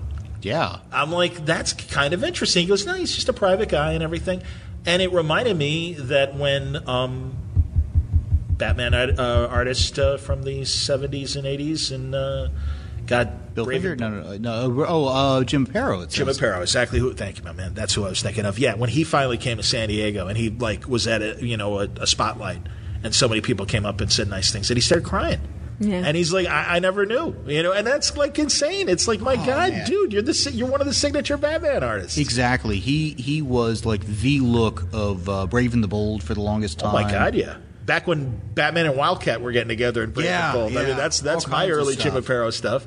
And and great Charlton comics before he even got to DC. You know, it was Giordano that brought him over to DC. But yeah, it was like Neal Adams and Jim Aparo were like the two great Batman artists. So no, it's it's cool and and it's you know it's interesting though the people that you know yeah you the you hope to get a chance to say thank you before it's too late. Yeah. You know, and that's why I was like with Larry Lieber. I'm like, wow. And people don't realize how much Larry Lieber does. You know, he draws the Spider-Man comic strip. Mm-hmm. You Yeah. know, it's stuff like that. And and you know, it's like you, you break it down. It's like you know, technically one of the creators of Thor, Larry Lieber. Yeah. Because he's. I mean, he didn't he didn't come up with the concept, but he scripted it. Yeah. Yeah. So you gotta, you gotta, his name better be there along with Stan, and uh, if it was Jack, if not Don Heck, I forget which, uh, Oh gosh. or Werner, or maybe Werner Roth. I am so bad with creator names and I that kind of I'm, stuff. I'm yeah. not sure, but yeah, you know. So an- another reason to come to the cons is is to Absolutely. do that. Absolutely. It's just it's amazing how much the uh, the industry changes from year to year. Because I mean, again, a year ago, I think the the crowdfunding space was a little bit different. I think certainly the frequency of release for comics was different. We're getting to where it's like every other week stuff's coming out, and to me. Do you think Marvel's going to follow suit, follow suit on that? Marvel's done it first. I mean, I'm getting like an issue of Iron Man every other week. It feels like. Well, that's that's true. They are they are spread over a couple different titles, though, right? Uh, no. Is I it mean, just there Invincible? are time because the way my, my podcast works is I am recording one weekly comic spotlight, and we've picked the next two that we're doing, or we're picking two out. So it feels like what we're about to pick. It's like, wait, we're reviewing that tonight. Let's not pick that for for two weeks out. Wow. I mean, they've they've got a quick cadence. It's every two or three weeks on a lot of books, and to me, that's the big difference with Rebirth is going twice monthly on these books. You know, and where you were saying earlier how they had a, a big uh, influx of readers and stuff with New Fifty Two, and it went down. Well, it's because you can only you can sample everything, but you can only keep getting so much. Right. And that'll be different this time. But again, it's just a difference in every year. There's some subtle changes, sometimes big changes again, like the frequency and number of titles but there's still that audience, there's still that demand, there's still that uh, hunger for just new material and different stuff. It's it, it, it's one of the things that I find very interesting coming to con is just what are they pushing, what are they expecting has worked, what are they what do they think is going. Well, and I, I it's going to be interesting. Actually, I guess tomorrow I'm going to. Are you going to the breakfast tomorrow for DC? No, I wasn't planning right, on. I haven't that- been invited. uh, there's there's a nine o'clock on on Thursday and Friday. It sounds like the same kind of stuff they were doing at the retailer summit. Okay. but I think this is more for the press. The um, uh, I, I wonder. I mean, certainly Marvel is moving a lot of their announcements now to D twenty three. Makes sense. The Disney uh, Disney thing in a couple of weeks. Yeah, and and that's and also for years, it seems like as much as they do announce here at Comic Con and stuff that they're holding stuff off, uh, they would do stuff in Chicago, they would do stuff at Fan Expo. Uh, and, and announce around Comic Con and not as much at Comic Con because it gets drowned out by Exactly, I was gonna say, the it's TV and lost in movie the and new yeah. noise. yeah. So you know it's and and certainly like this week leading up to Comic Con, Dynamite's been uh, spewing a lot of announcements. Boom has been spewing a lot of announcements. Dark Horse. Yeah. A lot of stuff gets announced before, during, and after, and there's just Right. a, a, a media blast happening Yeah. at that point. I find it impossible to keep up on my email this time of year. Oh, to- oh my God! I got off the airport or the airplane to come here, and there were 63 emails waiting for me since this morning. And Yeah. I'm like, all right, crap, crap, crap, crap, crap. That's interesting. Crap, crap, crap. Yeah. You know. Yeah. Oh, This well. I got to read now. This I can put off for a couple of weeks. That I just I'll file it. Yeah. Exactly. Exactly. And then the huge mistake, and I'm glad that I've started seeing it on social media. A lot of creators going, "Hey, young wannabe creator, big idea. Do not try to start your Kickstarter around Comic Con because it's a huge mistake because no one no one cares. It's uh, our focus Yeah. is elsewhere. Everyone's focus is elsewhere. Not a good idea." So, and, and I'll still get a few people, hey, can we talk? And it's like, no, I'm sorry. July is Comic Con. Uh, we'll I'll probably have some time in mid August, but uh, I've my- had a couple of things. Dance Hey. card is full. Can we talk about this? It's like I no, not right now. Yeah, just can't. Yeah. too too busy, far too busy. Well, there's the prep for Comic Con. There's Comic Con. There's the recovery from Comic Con, Exactly. which is I think longer than all the rest. But yeah. That's true too. Do you how, do you go right back to work on Monday, or do you? Uh, Oh no, no. Monday we start. Well, actually, oh, that's right. You guys take the long trip back. You guys We- always do the, drive. the yeah the road trip. this time we're going up to uh, uh, Anaheim for SIGGRAPH. what's SIGGRAPH? It's a, uh, a graphics convention.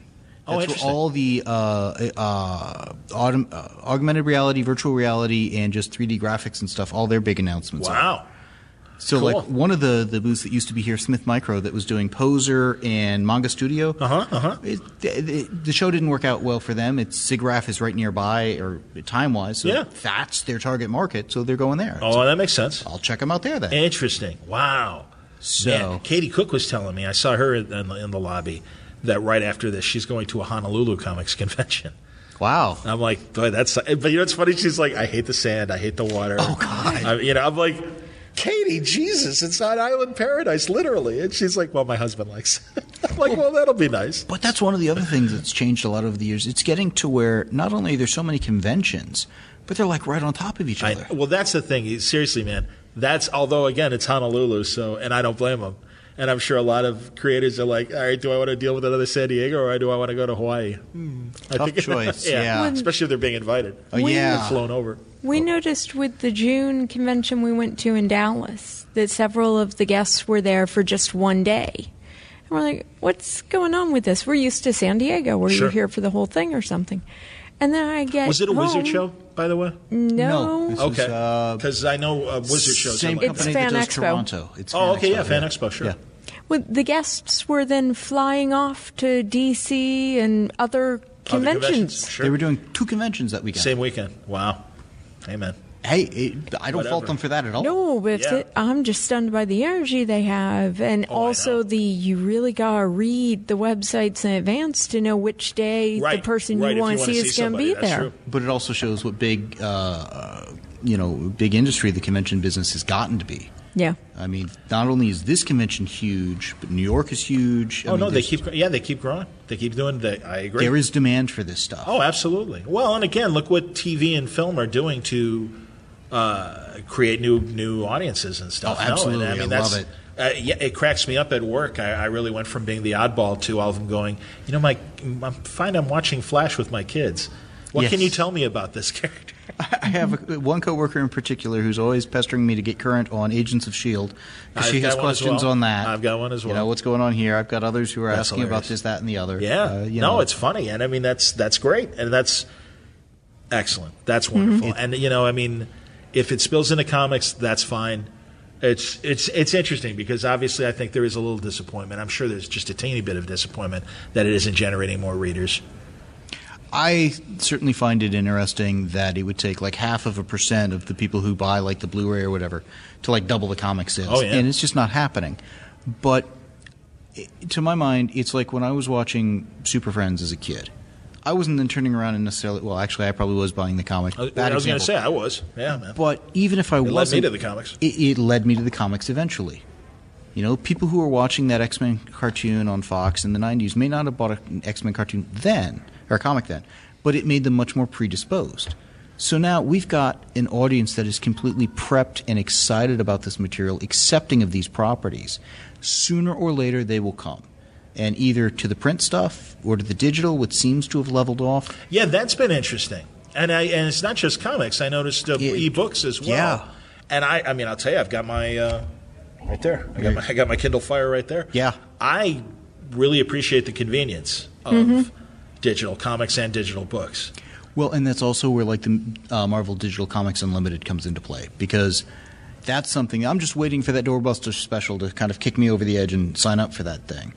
But I've got a number of coworkers who they're able to be casual comic fans. Oh, Civil War movies coming out. I should go read the old Civil War stuff. Boom, it's all right there. Yeah, yeah. No, You it's know. great. No, I agree, and it's it's interesting that DC has still held off and not done a similar subscription model. I think it's it's What do you think? good that they don't because if they did, I would sign up for that. Weekly Comic Spotlight would probably do a six month hiatus, and then uh, uh, industry revenue would plummet as I go all digital. Because literally at that point, for about twenty bucks or less a month, I'd be able to get everything digitally versus the amount I'm spending now, which is more than twenty. How much of a lag is there for Marvel Digital to Six current? months. It's six. It's only six months. Yeah. It's only one story arc. Interesting. I've got a, a coworker, uh, or not coworker, a co-host Sam, who's who's reading a lot of Marvel stuff. Sure. Right? Oh no, I have a couple coworkers Way who do the more. same, and they're thrilled. And it's like, oh no, I'm really catching up, and uh, and now they love it. They lo- and it and it's a great deal. It It's is, an I mean, you amazing know. deal. So I know. I mean, every now and then I, I keep, uh, you know, I missed the Father's Day one, and I should have taken advantage of it then. So believe me, I know what you mean. Um, although I have to say, when I go to the store, I am supporting more indies than I am uh, than I am uh, the big two. Really? Yes. Interesting. Okay. Yes. And I'm very particular. I mean, I, I like crime comics. I'm surprised I hadn't heard about that Garth Ennis book. Um, yeah, it's yeah, it's most it's a lot of it is. Uh, I like AfterShock. I think AfterShock's been a very impressive. They've been doing some good new, stuff. Uh, publisher. Yeah. Um, Replica was really good. I'm a little behind on Super Zero. Looking forward to Captain Kid and Lifespanners. I think was the other. One. go. Revisionist uh, is interesting. Yes, um, I, I I'll tell you, I was never a Valiant person. I checked out of comics when Valiant was happening, Mm-hmm. but the level of talent made forced me to kind of pay attention to Valiant in a lot of ways. And it is more of the uh, it's it's more of the uh, side stuff like Divinity. I really loved Mm, yeah. uh, what uh, Kent did with that. They're doing a lot of things that can be seen either as superhero stuff or as not superhero Right, stuff. They're exactly. right there on the peripheries of that, that genre, which is and, great. And they got that Chinese film money yes. coming in. Man, when that kicks in, and Well, they that's what I was gonna say, exactly. The the Harbinger Bloodshot War type stuff as Yeah. movies. Yes. That's when I think we may see Valiant go from yeah they published to oh that's Valiant. We'll see. That's what's interesting. It's a, it's an interesting gamble because that's the flip side of the TV and film success of, of Warner Brothers and Yeah. Disney. When there are like-minded uh, films and television that don't have big names, and they, you know, they, they there's that kind of indifference to them. Well, you've got the Marvel Cinematic Universe and that game plan they've had that DC Right. has tried to just replicate and shortcut. Right. But with Valiant, the plan they seem to have, at least for the initial few movies from what I've seen, mirrors what they did in the comics. So they've got the storyboards, the whole game plan already written out and kind of proven out through the comic side. So if, it could work great. It could it could be a swing and a miss. It could be too late by the time the movies come out. Maybe the bubble has burst on the the the, the number of superhero things we've got out there. Well, that's, I don't know. That's the thing. I don't know if because people are going to point to that and say, "Well, yeah, people are getting sick of superhero movies or whatever," and I'm like, "No, I think they just hold out for the good ones and the, and Yeah. the ones that they think are going to be the good ones." And if it's an unknown unknown uh, you know quantity that you know, I, I don't know how it's going to do. I don't think we've got the bubble bursting as a real possibility like the Western genre, the romance stuff, the Right. musicals. And oh, by the way, I want to point out, as I always do with westerns, it took seventy to eighty years for the, for the bubble to finally burst. Yes, yes. So you know, let's hope that we get a quarter of that. Well, and also I think it got to the point where they ceased to be relevant because I mean people aren't riding horses anymore, kind of a thing. It's Well, but yeah, but they weren't riding horses in the fifties at, their zenith in the early sixties. Actually, I think TV killed the film western because it all kind of went to TV. Yeah, and yeah. there was that period in the very late fifties and very early sixties when no, there were literally like forty television westerns at the same time. But didn't westerns appeal to the people whose grandparents told them stories about when that was my life? Yeah, probably. You yeah, still to a had- degree, but I mean, yeah, I don't know. I, my, my my Greek you know, immigrants weren't you know uh, out on you know on the Western Trail or anything like that. But that's for your my- Scotch and Irish people, sure. well, but no, but my point is that I think the westerns started dying off when the audience not only When couldn't relate to it personally, Yeah. but they weren't getting the family stories that gave them the relate That's to it interesting. You aspect you didn't also. have the, the I don't know. grandparents telling the stories. You didn't suppose. have. Well, you guys were from that western, uh, you know, area, so that's true. But again, Yeah. you know, I'm in, I'm in Chicago, and Yeah. you know, exact. I mean, we you know, we had the immigrant story happening and stuff. So I don't know. I don't, but that's a that's that's probably that might be true from from your region. I don't know. That's interesting. I, I just think with the superhero stuff, it's enough science fiction based. And you look at the technology explosion we've had Right. in terms of cell phones and, and Yes. the internet and stuff. It's very relevant. It, right, it we're growing sense. with it. We're growing with it. No, I agree with that. Another thing too about westerns, and now it just and again, my tapioca brain just made it go away. Come on, John. What was it again? We oh, I know what it was. Um, the early '70s on television. All of a sudden, there was a huge push for less violence in both police and westerns. It literally killed the Wild Wild West. The Wild Wild West was only three seasons old and a very popular show. Yeah. But it came from the Nixon administration, toned down the violence on TV, and CBS canceled a hit show because they're like, all right, well, if we do that, then there's really no story. Yeah. Because it was an action adventure story. So, and Gunsmoke became, especially in its final years, much more of a family drama than it was showdown on the on the street and stuff. So so yeah, I kind of think that's that's another thing that it, it kind of in the same way that uh, Wertham's influence on, on comics kind of you know hurt comic books in the in the 40s and 50s. fundamentally changed. Absolutely. Yeah, so I, I think it might have been that. I think that's a contributing thing, but who knows? Yeah, well, it's one of those things. The pendulum swings back and forth on those kinds of things. Oh, yeah. Certain genres come and go. I I always find it fascinating where the, the, the twists and turns go from. Oh my God! It's industry. you know I'm I feel the same way, and you know before comics, boxing obsessed me for a very long time, 16 years, and it was just watching what was going to happen next was always part of the appeal, and that's why I'm as interested in the geek culture because literally I believe we are only if we're not at the dawn, then we're still in the salad days. Yeah. I don't think we've reached the zenith. I don't think we've reached the zenith yet. I don't think we've reached peak geek, as uh, Rob Salkowitz would say. no, not at all. Not at all. It's still coming. I think so because you know, Mar- Warner's is just getting started with all their stuff, and once they get their house in order, Yeah. watch out. They've got it. They got it down in TV. Honestly, I would just, you know what I'd do? I'd fire, I'd fire everybody. I'd hire Berlanti and Guggenheim and uh, all these guys and, and, and women that are uh, uh, producing uh, Supergirl and Flash and you know all these all these shows and, and throw them at the movies. I mean, now everyone's going, yeah, but you know Berlanti was involved with Green Lantern. It's like, yeah, he was one voice of six. yeah. Well, and look what he's done since. I think Exactly. he learned lessons. Exactly, exactly, man. Hey, Favreau said that. Favreau's like, I could not have made Iron Man if I hadn't made Zathura and a couple other movies before it to understand what works and what doesn't work. Yeah. And and I and absolutely and Loeb will tell you the same thing because he learned a lot from Heroes Mm-hmm. that he could apply and okay this is what we don't do with these Marvel shows as, as we Yeah. move forward.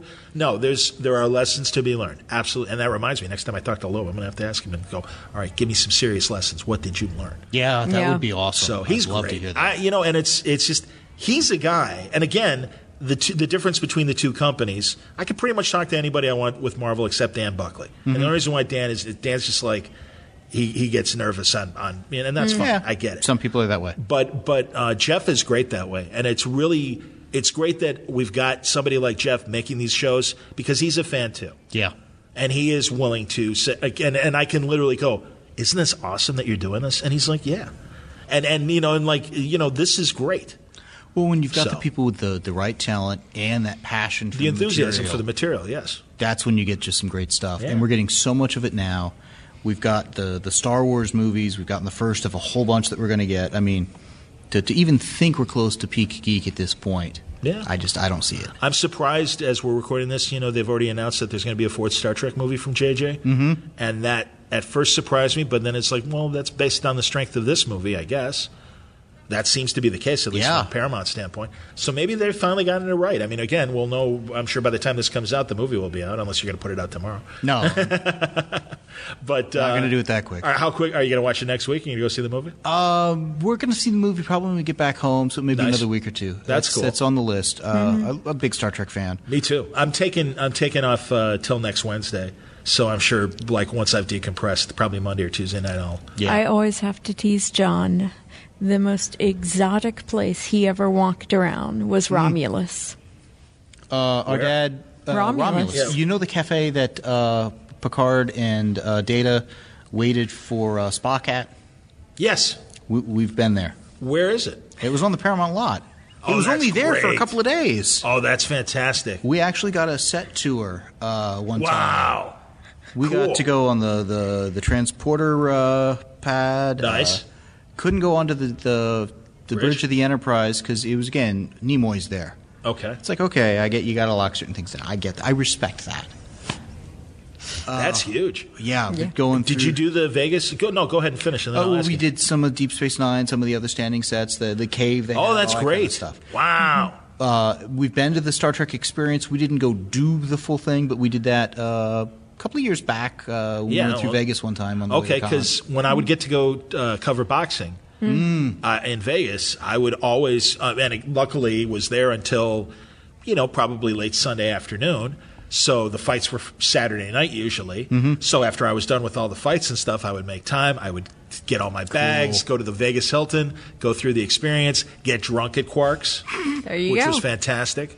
Have a warp, they had a drink called the Warp Core Breach. It was like a rum punch. It was fantastic, and uh, they did have the the full sized uh, Enterprise D bridge. All right. as part of it. well, a couple and years it was back great. at the Aerospace Museum here, they had uh, the bridge. Oh, that's cool. And I also I know right now in New York, the the the and I don't know if it's I think it's actually the New Voyages Okay. uh, fan film, Ah. James Cawley's. uh, Okay, okay. Which is like authentic to the the T. Yeah, again, I mean, as we were saying earlier with the fan films, Oh, some of yeah. the quality they do and the reproduction Absolutely. of the sets is unbelievable. So yeah, I'm kind of hoping it'll still be there in October when I'm when I'm out there for uh, New York Con or whatever. that'll and I be can cool. Make a pilgrimage. But yeah, that was uh, that was my uh, that that's my biggest moment was yeah just uh, going to the Star Trek experience and doing the doing it. I I only did it when it was the next generation. When I never did it when it was Voyager and the. Mm. I can understand that. I can didn't care. understand. I mean, I like Voyager. I like Voyager too, but Next Gen was really, I think, one of the peaks for Star Trek. Oh, I, I'll be honest. I think Deep Space Nine was as well. Yeah. because I really think it asked tough questions, like the way it tackled religion and religion's place in society. Yeah, you it know, dealt with and- religion a lot, and it had world building. I mean, well, the, yes. the, the number Oh, of absolutely. characters they built up. in Well, the- and, and literally world building in terms of you were introduced to Bajor, you were introduced Yeah. to Cardassia, and the way they played with all the other aliens. Yeah. And especially Bajor being a very reluctant, not, oh, great, yeah, let's join the Federation. Wait a minute, we don't know if we want to join the Federation. Yeah. And, and the uh, complicated characters, including Kira and uh, Louise Fletcher, Kai Wynn. Mm-hmm. I mean, that's the mm-hmm. thing. It's like, yeah, what do you do when the Pope is against you? yeah, Yeah. You know, I mean, Yeah. and that's it's real, and also that the Pope's a false prophet. Yes. I mean, it's really, really interesting shit. Yeah, that was no. I, I thought Deep Space Nine was incredible. I, I told Avery Brooks that. Yeah. and hmm. he's like, I don't care, John. Oh. no, he didn't say that. He was Nah, awesome. it's classic. He wouldn't let me buy him a drink though. oh man, But it was great because he, he he totally like Siskoed me, and he's like, John. You don't need to buy me a drink. We're having a lovely conversation. and I'm like, okay, thanks. You know, he was awesome. I'm looking forward to the new TV show uh, for Star Me Trek. too, man. Are you gonna? Are you gonna? So you're gonna do CBS All Access as well? I. Almost certainly. I. I know. I, I mean, at this too. point, I'd like to know the premise, the time frame, little details about the show, other than it's Star Trek. But you know, yeah, I'm, I trust Bryan Fuller. I got to be honest, man. I Yeah. love pushing daisies. I, I everything he wrote. And he was a good Star Trek writer too. A, by the way, they're giving him way, way too much credit. He was a good Star Trek writer. Mm-hmm. He isn't like you know. This isn't Harlan Ellison stepping down, or even, well, and actually they've got they do have, however. Um, Nicholas Meyer coming on the show as a, as a consultant and Mm. everything, and that makes me happy. And I think he, as an outsider, contributed some amazing Star yes, Trek. absolutely. So you know, but no, I'm I'm confident. I, I think the right people are doing this show. I think and, so. and that's why, based on what I'm hearing about the fourth movie, or, or that they're going to make a fourth movie, Simon Pegg probably nailed it. And you know, he's one of us. He Yeah. is uh, the fact that he was writing it. I mean, Yeah, that made us all like, okay, well, there's a chance. But I got to be honest, that first trailer, I was like, yeah, it felt very Fast and Furious, and that the director influence was a little heavy. But if it's fun, Well, and I keep hearing that no, that like the characters have serious arcs. It plays like an original series episode. And if all that's true, then that's all you need to do for me. I was just so. Were you let down by the second movie? No, I loved it a lot. Really, Star Trek Into Darkness? Yeah. I, I, I felt let down. I'll be honest with you. There were a couple of things here and there with a little ludicrous or whatever, the the beaming across galaxies or whatever. But they Oh, set see, that up. No, you know that, or even the Enterprise going underwater. None of that. None of the science bothered me. Okay. Because that's fun. Yeah. And but you know that. But that said, the yeah, I'm not. I'm not. uh, Believe me, word balloon audiences have heard this more than enough times. I'm not going to. I'm not going to bore your audience with. it. I'll tell you Okay. But but it is more like just character driven. And also at the end of the day, Zachary Quinto, I'm not crazy about him as Spock. Eh, I like it. I liked how they had they paid homage to the uh, the the Wrath of Khan stuff and went in a different direction, yet had parallels. They're respectful of the history while charting new ground. I yeah no, I, mean, I know that was the intent, That's what I like. but I, I felt like you know they tried too hard with the fan service. yeah, I can see that too. But you know, We'll, we'll talk off the air about that. Absolutely. So We can wrap if you want. yeah, I think so. I think, I think we're a good yeah, conversation.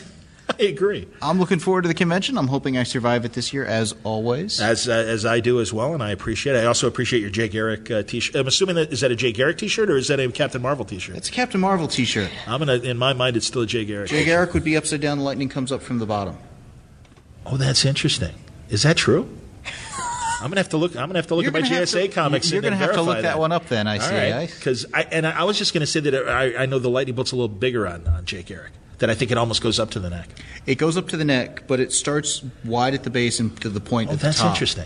You see, what I'm going to do is it's a, it's a, a red, you know, Shazam T-shirt. Yeah, yeah. I'm going to have it and just kind of arc it a little when I go by the Bandai booth and say it's Power Rangers. just do the curved lightning bolt kind of. a All thing. right, all right, that's fine. Well, dude, a pleasure as always. Uh, Yeah. good seeing you both, and uh, thank you. And Glad we uh, could do this. Absolutely, and uh, we'll we'll touch base at the next con. Sounds good. Okay, a little postscript. Uh, I came back from Comic Con with massive con crud. Man, I am telling you, I was all set to watch uh, Star Trek either uh, Monday or Tuesday coming back, but I had the flu really bad through Wednesday, and uh, it just didn't happen until the weekend. So Friday night, I saw Star Trek. Uh, I really enjoyed it. I still feel like Zachary Quinto is a poor man's Spock. I don't know why. I think, um, and again, because some listeners are like, well, you know, uh, he's obviously different from Nimoy because he lost his planet and he lost his mother. Yeah, I, I saw the first two movies as well. I'm well aware of that. I get it. But I think inadvertently, and I made the comparison to Jason Todd and the way that he was written, I, I just think it, it kind of leads to a more petulant, um, a more bitchy Mr. Spock. And if you got a bitchy Mr. Spock that's kind of smug, um, you know, Nimoy, I guess, had a little bit of that too in the early portrayal. But I just got used to Nimoy's poker face and subtlety um, when it came to uh, presenting the character. And there are moments with Quinto like that, but the guy just literally wears his emotions on his sleeve. And I felt like we got a lot of that in the movie. I think it diminishes his arguments with Dr. McCoy uh, when they go at it. By the way, Karl Urban, you know, his usual letter best self. Really, I love the crew up and down. I love everybody as far as the new crew. I think they all do great jobs with the characters. And it's that lone exception of Zachary Quinto. And it's nothing personal because I thought he was great on Heroes. I've enjoyed him in other things that I've seen him in as well. I think he presents himself well in interviews. I don't think he's a bad guy. I just don't care for his portrayal of Mr. Spock. And it, to me, always seems to kind of hurt the uh, J.J. Abrams Star Trek films. That said, I, I would say out of four stars, I'd give it three. Out of five stars, I'd give it, I guess, three and a half or four. Uh, if you prefer five stars, I don't know. I'm from a four star world. Uh, Gene Siskel and Roger Ebert are from a four star world here in Chicago, so that's kind of my measurement. Um, I thought it was a very good film. I didn't think it was an excellent film. I thought the story was amazing, but again, I, I just think you know Spock is a really important part of Star Trek, and every time I see Zachary Quinto, I feel like I'm watching uh, a college actor uh, kind of play it. It just it, he's the one that sticks out to me, and I just don't buy him as the character. Um, but I loved everything that uh, Simon Pegg did in the film, as far as the uh, storyline. Uh, what a great idea for a bad guy without spoiling um, everything, and, and and I think it was fan service in the right way where um, there are references that hardcore Star Trek fans would absolutely eat up, uh, as opposed to just uh, giving us uh, callback scenes with new actors doing them, and like kind of the way they did in Star Trek Into Darkness. Um, so I, I really hope Simon Pegg writes the fourth movie, and I, I look forward to it. And I am intrigued that Chris Hemsworth has been uh, mentioned as being in the fourth movie. Does that mean we'll see him in flashback? Does that mean we'll see him in time travel? I don't know. I'm content to wait. Uh, I, you know, if I'm if I'm talking to some other Star Trek fan in, in conversation, uh, either on the show or or later on, uh, you know, in a, in a comic store or whatever setting and stuff, I'm happy to give my opinions. But you know, we won't know until it comes out, and that's great. And I would hope not to know. So I hope they don't spoil. Again, uh, Idris Elba's uh, bad guy. I'm really glad they kept a lot of that in the dark, and I congratulate them from keeping us in the dark. Again, I think very intriguing way of uh, presenting a new bad guy in Star Trek. So, uh, no, I, I really did enjoy the story, and uh, it got me excited about Star Trek again. I never lose my excitement for Star Trek, but there you go. And in fact, the the best one of the best parts of the convention was um, they showed the movie, as I said, uh, probably in the conversation with uh, John and Kay. Um, but the great thing was they uh, um, Alec uh, Peters, who plays um, Captain Garth in the Star Trek Axanar fan film that is currently being sued by Paramount and CBS.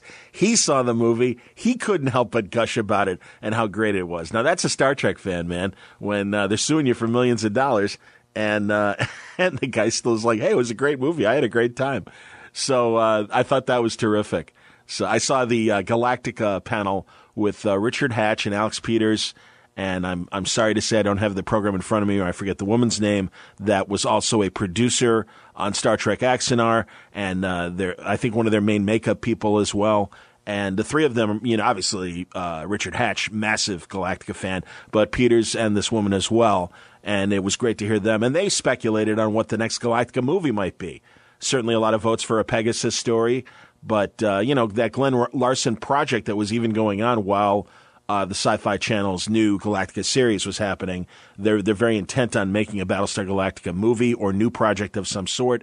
I'm all for it. I think there's a rich uh, history there, and they can go in a lot of different directions and and go beyond the original story.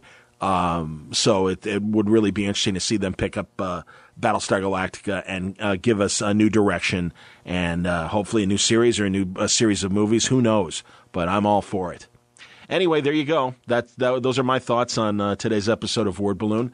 And uh, do me a favor and uh, give me your thoughts. Uh, you can either do that via social email. Uh, you can also uh, do that through SpeakPipe at wordballoon.com. Started to get a couple messages from SpeakPipe, and I'd be happy to share those with you on some upcoming Word Balloon episodes.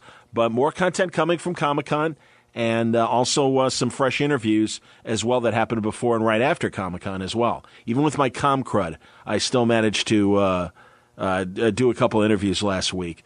So uh, got to catch you up on all that, and also lots of people champing at the bit to come on in August. I am happy to accommodate. Uh, so you'll be hearing some return guests and some new people as well in the weeks ahead on Word Balloon, and I hope you'll enjoy the content that's coming up. Word Balloon is brought to you by, uh, again, the League of Word Balloon listeners. Thank you very much for your support. And uh, also from InStockTrades.com, where uh, there's some really neat uh, books going on right now at InStock Trades. You can get uh, Guardians of the Galaxy Classic Trade Paperback Volume 1, uh, featuring work by Michael Gallagher and art by Kevin West. this is the original Guardians in the year 3000 and uh, I think you'll like it. It's 50% off, $17.49. You can get uh, X23, the complete collection. Lots of great writers and artists involved in this uh, collection, looking at uh, the woman clone, Laura Kinney, uh, female Wolverine. Uh, it is how much? 50% off, $17.49, same price. let's see what else we can get.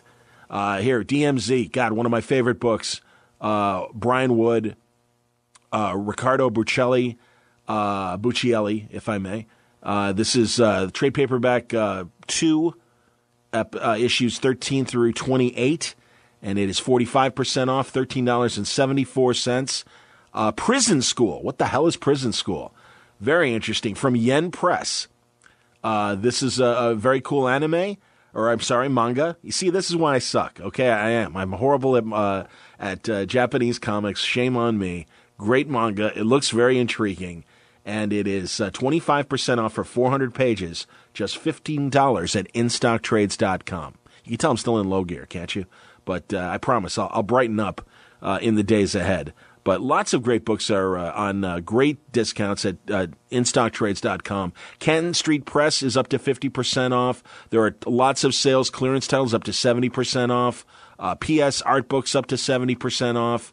Uh, so many great deals. Just go to InStockTrades.com and you'll find them there at prices you won't believe. Don't forget, $50 or more, if you're paying that much, they're going to give you free shipping.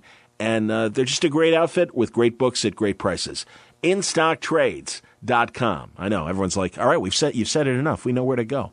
They're my sponsor. They're good guys and women. We like those people. Hi, Cam. Hi, Christina. They're all right. All right. there you go. That's what I got for today. And uh, thanks a lot for listening. Uh, I promise to be back in a, uh, really uh, in a few hours with another episode of Word Balloon. So if you just downloaded this, uh, wait around about 12 more hours and there'll be something new as well. Until next time, Word Balloon is a copyright feature of Shaky Productions, copyright 2016.